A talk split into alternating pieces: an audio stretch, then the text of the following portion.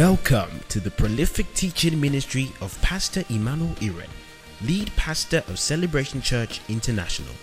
It is his vision to partner with you for your progress and joy in the faith.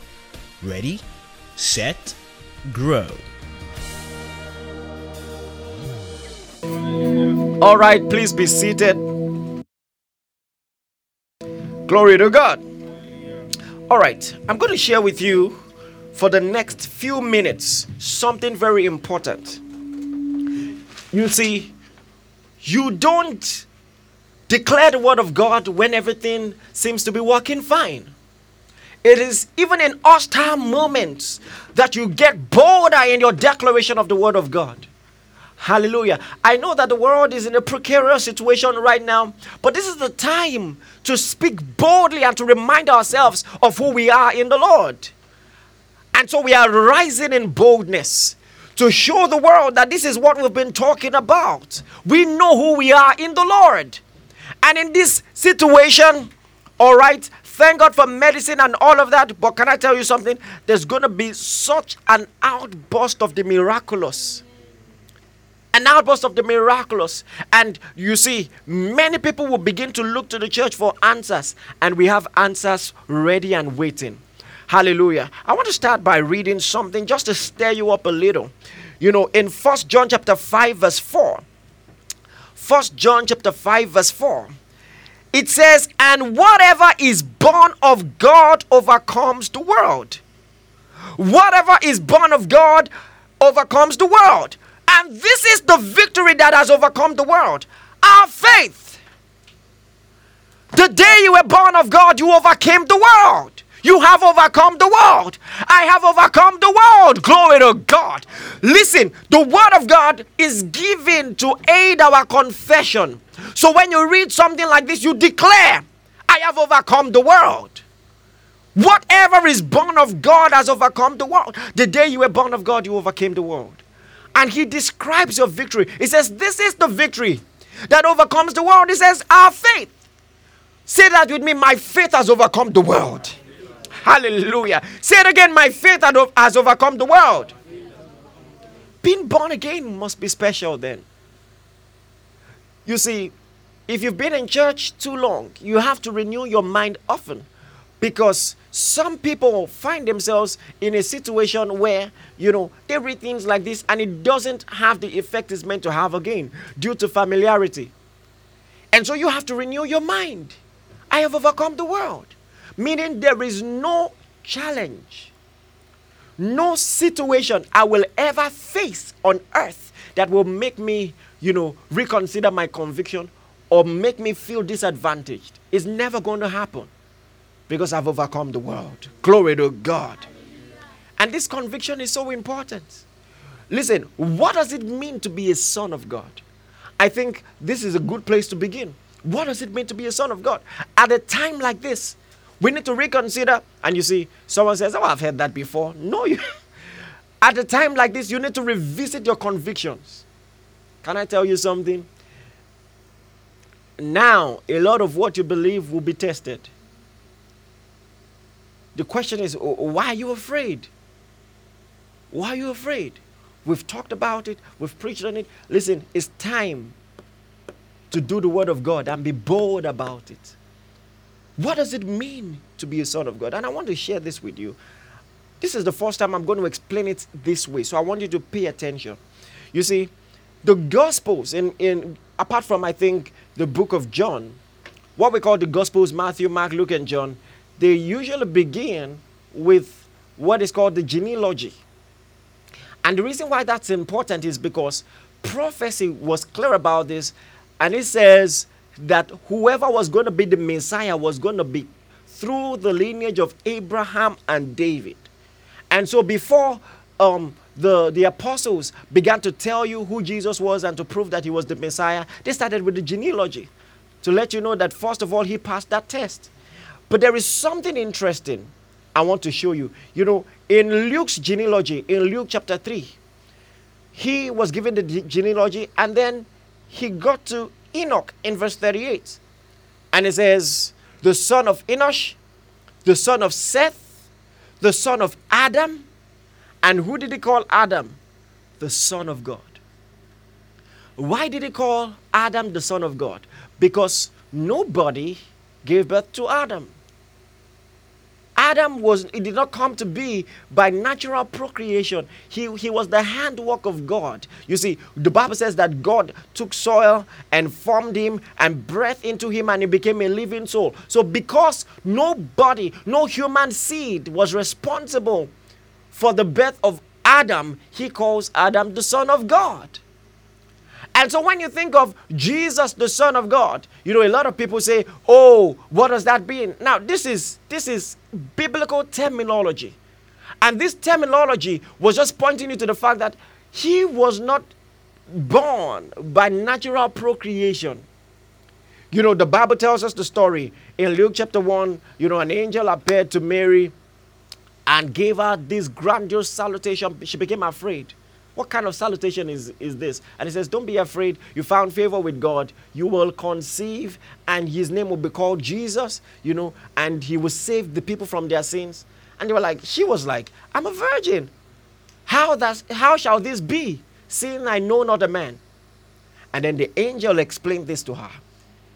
In Luke chapter 1, verse 35, he says, The Holy Spirit, the Holy Spirit will come upon you, the power of the highest will overshadow you. He says, therefore, meaning as a result, that holy thing which shall be born will be called the Son of God. So, why will he be called the Son of God?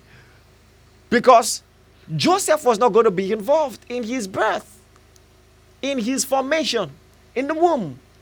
It was going to be the overshadowing influence of the Holy Spirit that is going to miraculously birth that child.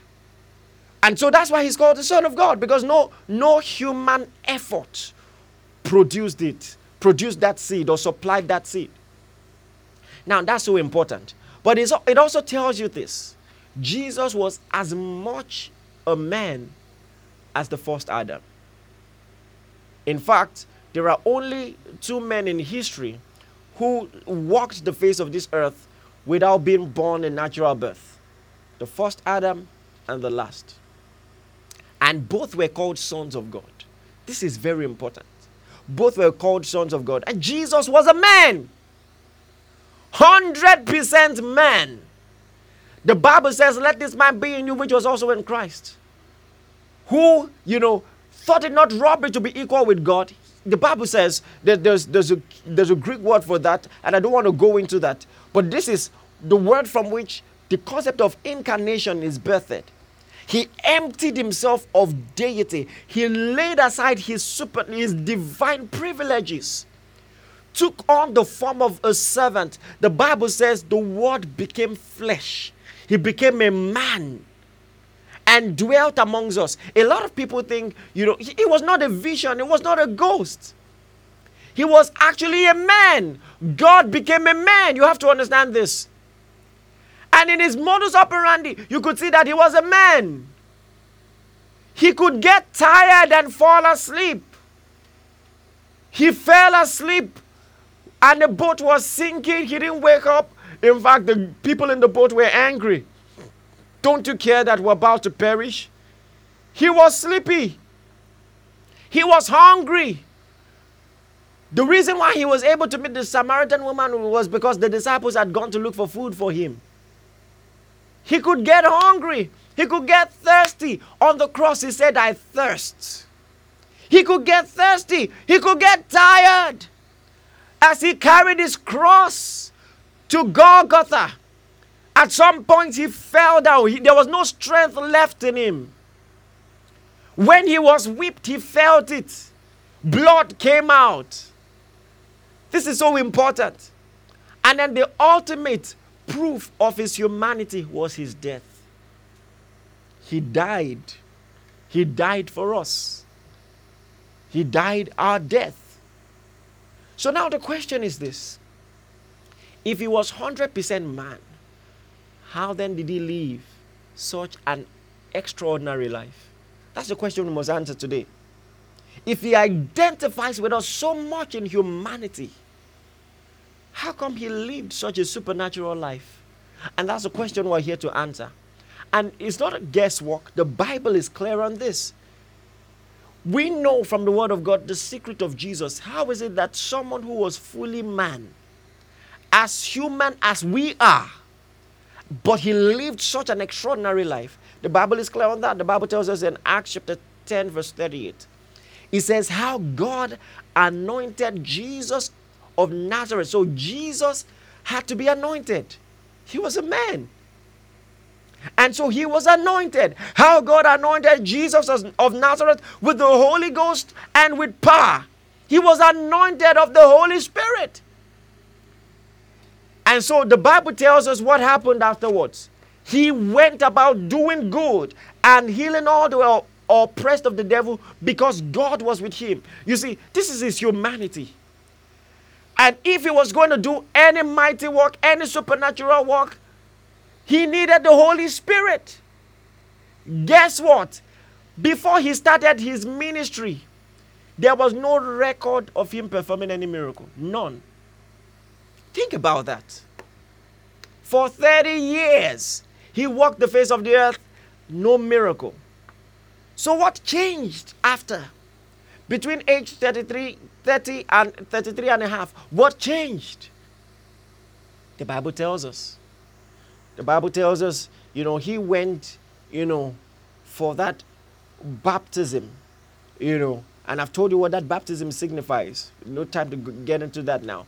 But the heavens opened, and the Spirit of God, you know, the Bible describes the descent of the Spirit as the descent of a dove, but descended upon him. That was the anointing.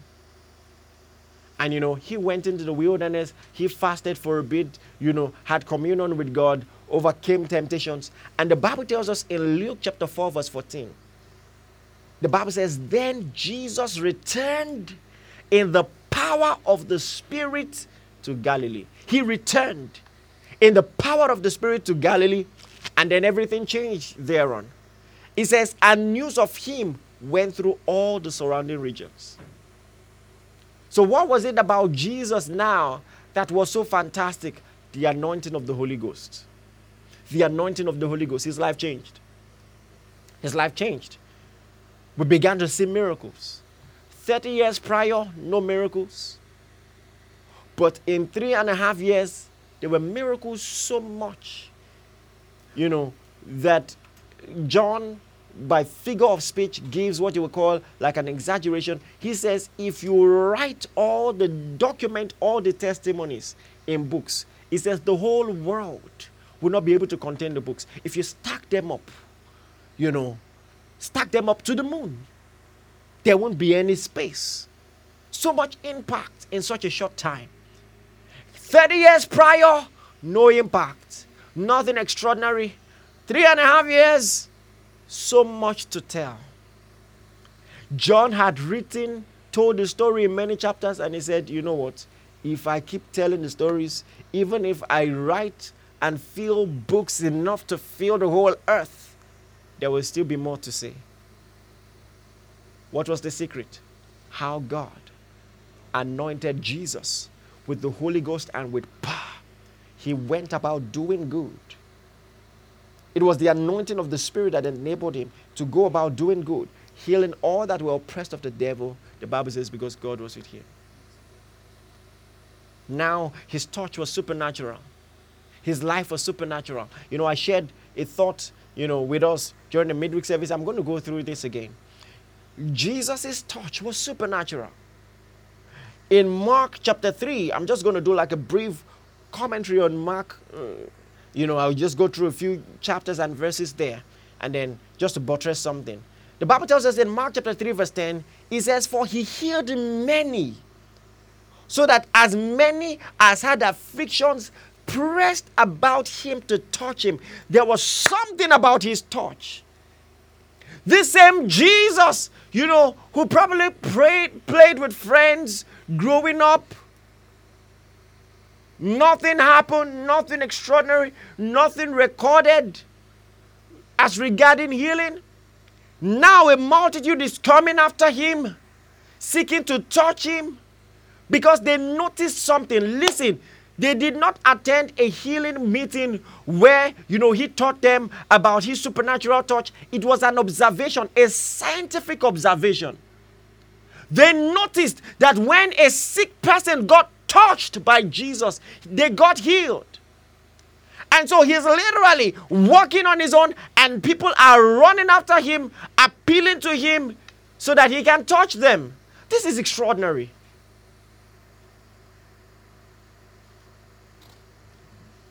They that had afflictions pressed about to touch him. Mark chapter 3, verse 10. Look at, you know, and then you know the story in Mark chapter 5. He's walking. A woman, the Bible calls her the woman with the issue of blood, heard about Jesus, heard that Jesus was passing. And she heard, she said to herself, if I may just touch the, because that, the news had gone round. The touch of this man does amazing things. The news had gone round. If I just touch the hem of his garment, I will be made whole. She came, just like the folks in Mark chapter 3, verse 10. She touched even without permission. Jesus was just going on his own. She touched, and instantly the hemorrhage stopped. The Bible says she felt in herself that she had been healed. Just like that lady on Sunday, last week Sunday, she felt in herself that she had been healed.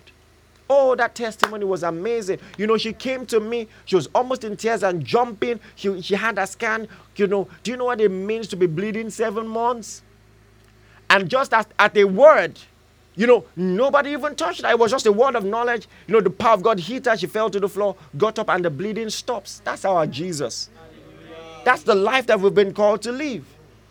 And she touched him, and then the hemorrhage stopped because there was something about the touch of Jesus. Well, we're not done yet. In Matthew chapter 7 again, Matthew chapter 7 from verse 31, it says, Again, departing from the region of Tyre and Sidon, he came through the midst of the region of Decapolis to the Sea of Galilee. Then they brought to him one who was deaf and had the impediment of speech, and they begged him to put his hands on him. You know, didn't even say pray. Didn't even say talk to God. They said, Sorry, sir, I know you're busy, you're passing. Can you just touch him? Just touch him. Just touch him. The people believed that his touch was enough. It was, it was an observation they had made, a discovery that this man, his hands are not ordinary. They had enough faith to bring someone who was deaf deaf and dumb to say, you know what, just touch him. Matthew, Mark chapter 8, the same thing. So we've made read from Mark chapter 3, Mark chapter 5, Mark chapter 7. Now, Mark chapter 8, verse 22, it says, Then he came to Bethsaida, and they brought a blind man to him and begged him to touch him. Please, sir, just touch him. Just touch him. That's all we're asking. Just touch him. So now the people are appealing. Just put your hands. Why am I saying this to you? Because now in Mark, the same book of Mark, chapter 16, verse 17, it says, This sign shall follow them that believe. In my name they shall cast out devils, they shall speak with new tongues. It says, They will place their hands on the sick, and the sick will recover. So now, the book of Mark was a compendium of all the amazing things that the hands of Jesus could do. A man like you and I, fully man, got tired, could sleep, got hungry, got thirsty, could be tempted, could die, and in fact died. 100% man. He could do all that he did only by the power of the Spirit. And now that Spirit is in you. Listen to me. The Bible says the Spirit of Him that raised up Jesus from the dead dwells in you. And so He's telling you what you are capable of now. He's telling you what your capacity is, just the same way He lived um, a somewhat ordinary life for 30 years. God filled with the Spirit and everything changed. I'm letting you know if you are born of God, your life has changed. Those hands of yours are not ordinary anymore. And like Jesus, you can touch and things change. You can touch the sick and they recover. You see, Jesus, you know, when he was done preaching, he came down and someone who had leprosy said to him, If you will, make me clean. And he says, I will. Be thou clean. And he touched him. Leprosy is contagious. Leprosy is contagious. But Jesus touched him. Rather than contracting the disease, the leprosy disappeared. Listen, listen, listen. Except Jesus lied. This is the word of God. I dare you to believe the word of God today. I dare you to believe the word of God. He has called us to live his life.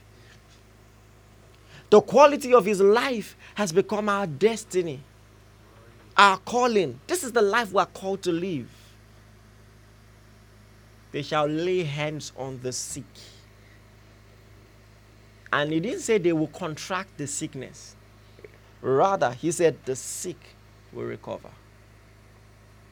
You know, I heard a story about John G. Lake. He's a missionary in a place plagued, you know, with an epidemic. But they noticed that he wasn't being affected by this sickness because he had a lot of close contact with people. You know, he was praying for the sick and all of that, and nothing happened. So, someone took some of the bacteria and placed it on his palm and then used the microscope to observe what was happening. And then the story says, right with their observation, they saw the bacteria die. All of it just died right on his palm. Listen, you believe about, oh, mm, listen, this is the problem a lot of people have. If I told you that happened to Jesus, you'd be like, of course, of course. If you put bacteria on Jesus' palm, what else are you expecting? But the same, listen to me. Everything that Jesus was capable of doing, he did by the Spirit in you. Think about what I just said. Everything that Jesus did, he did by the same Spirit inside you. Do you know what it means, you know, for devices to have the same software the same RAM, the same, they have the same function, the same ability. Different devices, but same ability, same capacity. He has gifted you His Spirit. Children of God over the world, refuse to be ordinary. Refuse to allow sickness and disease to thrive in your body. Listen, you, you start growing your faith to declare the word of God. It doesn't matter how many times a day you have to say it. Declare the word of God. Refuse to settle. Refuse to settle. Some of you, all you're doing is looking at the news. And it's okay to keep abreast with the situation, but look at the word also. Who has God said you are? Refuse to fear. Refuse to fear. You know, you just look at the news. Um, they say 600 new deaths in so and so place. Like I heard in a country, 32% rise in the death rates based on the pandemic. You know, and then you begin to panic. You begin to panic. You begin to panic. Can I tell you something? By all means, please take all the precautions that you need to take, and I'm going to talk about that soon. You know, but never live a life based on fear. Because fear does something terrible. You see, Peter was on a boat and he saw Jesus walking on water. And he says, Well, if you're the one, ask me to come. And so Peter stepped out of the boat, actually walked on water, walked towards Jesus. Incredible. And this is just proof of what I'm saying that the things that Jesus did, we can do also, okay? That's so important. You know, walked on water, but the Bible says he began to observe the boisterous winds, the tempests, you know, the raging of the ocean. His focus left Jesus. He began to consider all these things. And what happened? The miraculous ceased he began to sink. Moments ago, he was walking on water. Now he's sinking. What changed? Fear. Fear. Fear makes you vulnerable. Fear makes you live below your true potential, your true capacity. I'm saying be responsible, be cautious, but refuse to fear. Confess the word of God. I am who God says I am. I am who God says I am. I have what He says I have. I can do what He says I can do. And I refuse to fear. This is so important. Praise the name of the Lord. You know, and let me say this I've said that on a personal level, just so you know who you are. On a corporate level, I gave a prophecy. I said, witty inventions by the Spirit will birth answers to this pandemic. Wit- witty inventions. A lot of people don't know that the Spirit of God can influence people to come up with intelligent solutions to things like this. He can. Look at Bezalel and Aholiab. You know, these are architects, masters of gold or goldsmiths, blacksmiths. But the Spirit of God influenced them. And they became creative. That's the power of God. You see, a lot of people think, you know, um, we have something against medicine. Emphatically not. Emphatically not. Medicine only discovers in plants what God puts in them. He put those things for our benefit. And so it's by His wisdom that we could identify His own provisions. So you have to understand that. So we have nothing against taking precautionary measures. In fact, we are praying and prophesying. All right? And I can tell you, this thing is not going to last. It's not going to last. Coronavirus is not going to last.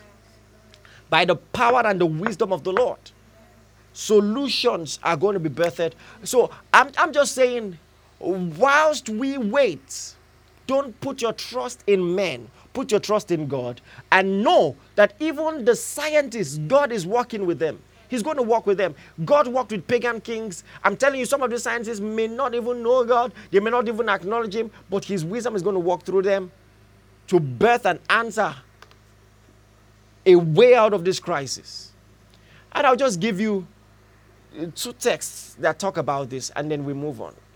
In Ezekiel chapter 47, verse 12, Ezekiel chapter 47, verse 12, the Bible says, along the bank of the river, on the side, on this side and on that side, will grow all kinds of trees used for food. This is this is this is a, this is a vision of the temple of God and all the things that were happening around it.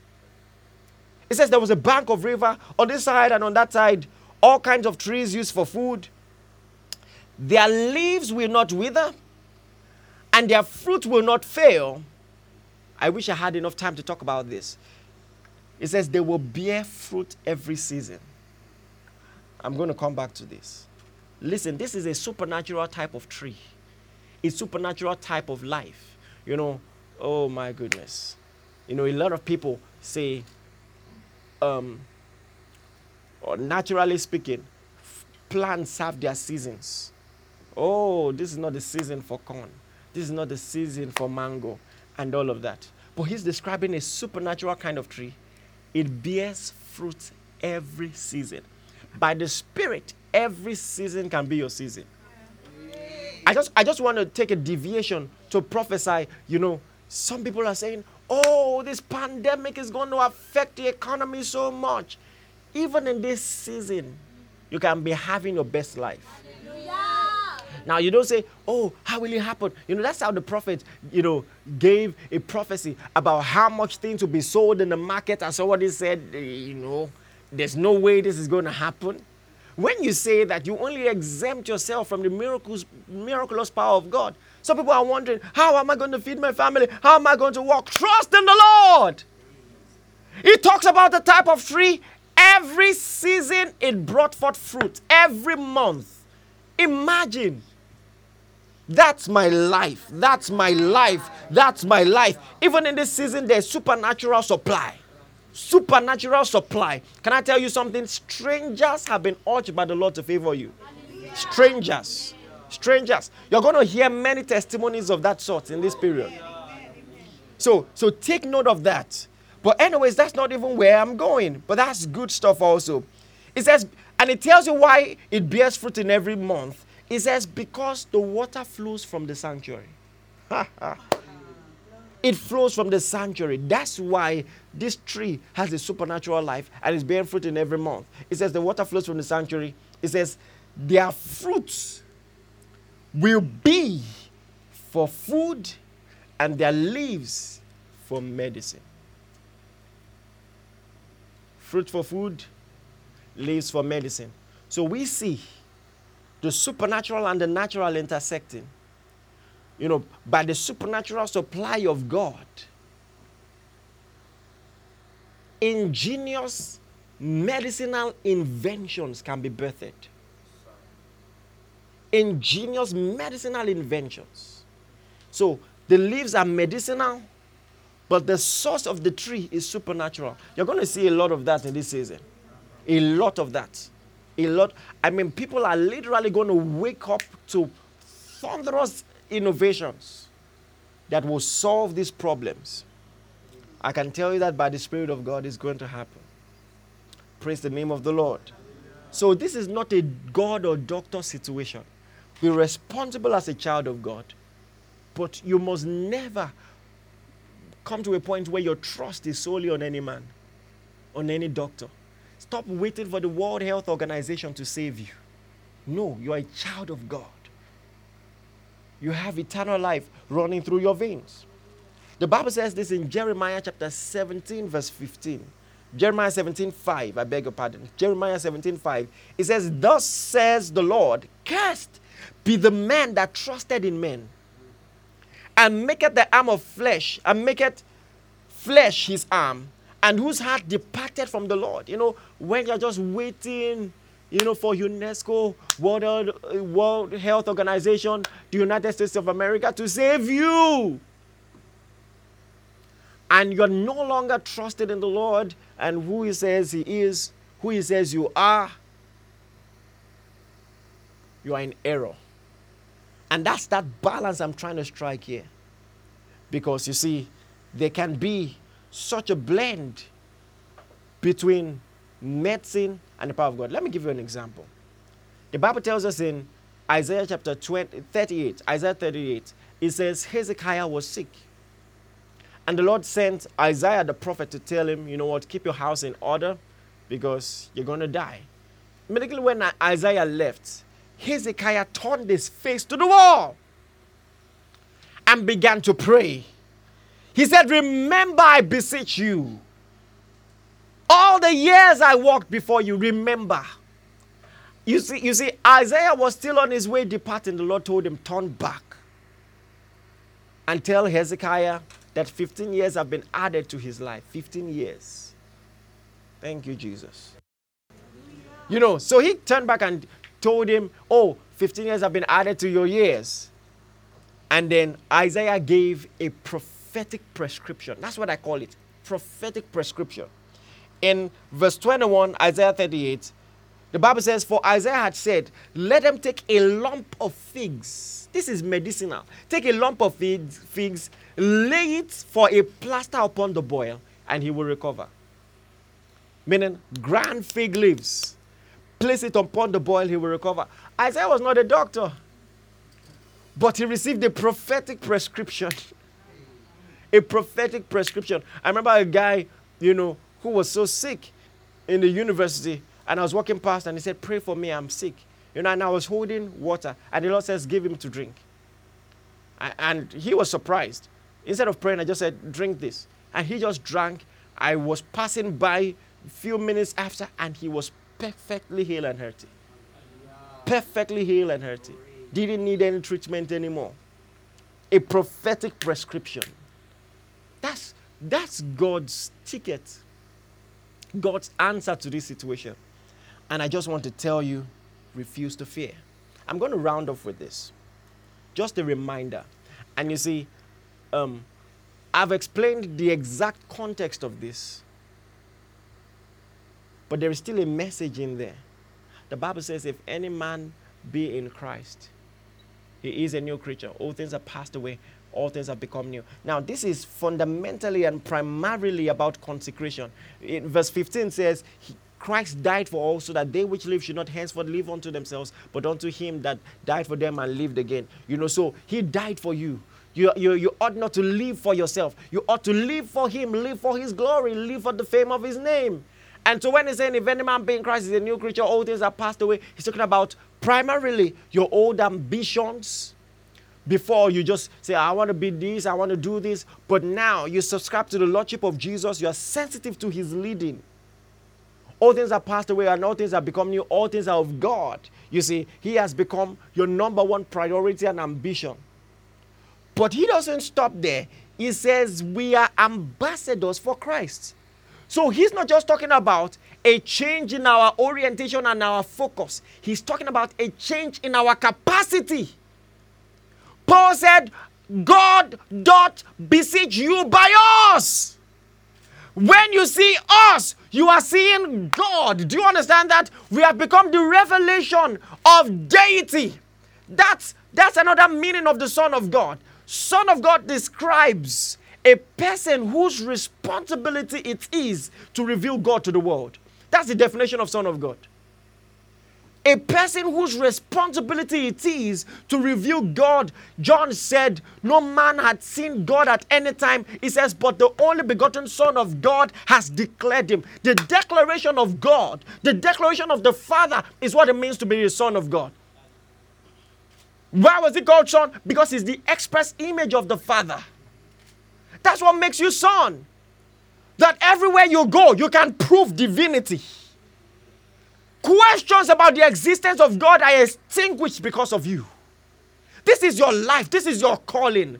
That you can reveal God. He said, We are ambassadors for Christ. God doth beseech you by us. Just like Jesus could say to the woman at the well, He said, If you knew the gift of God and who it is that is talking to you, aye, what a mentality. That everyone that comes in contact with me will see my association as a gift of God to them. What a mentality. And you say, oh, he could say that because it was Jesus. He's telling you the same thing. He's saying in our communication, it is as though God is beseeching people, beseeching the world by us to reveal His power, to reveal His word. That's our destiny. At a time like this, we must rise up. John says, Now are we the sons of God. Now. Now. The people he was talking to, they knew who Jesus was and what it meant that he was the Son of God. And now he says, Now are you? The world has expectations. It's time to be bold. It's time to function in the miraculous. It's time to heal the sick. Don't live below your potential. Your hands have become the hands of God. I want to lead you in a confession right now. Lead you in a confession. And by the time I'm done, the power of God is going to hit you. The sick will be healed. Listen to me under the sound of my voice, everyone who is sick. This is your moment. This is your moment. With words, your healing is about to arrive. With words. It doesn't matter where you are in the world. As long as you can hear me, say this with me I'm a son of God. The Spirit of God resides in me. I live a supernatural life. I have a supernatural life. I have supernatural health. No virus can thrive in my body. No bacterial infection can thrive in my body. No disease can thrive in my body. No growth can remain in my body. By the power of God, I cut away any stranger in my body, every unwanted growth, every sickness and disease. They leave me now. In the mighty name of Jesus.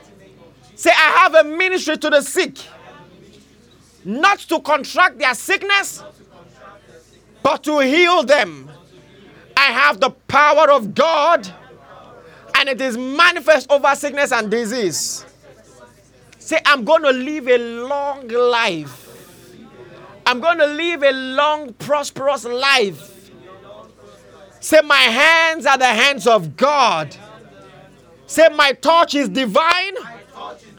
I do the impossible. I see the invisible.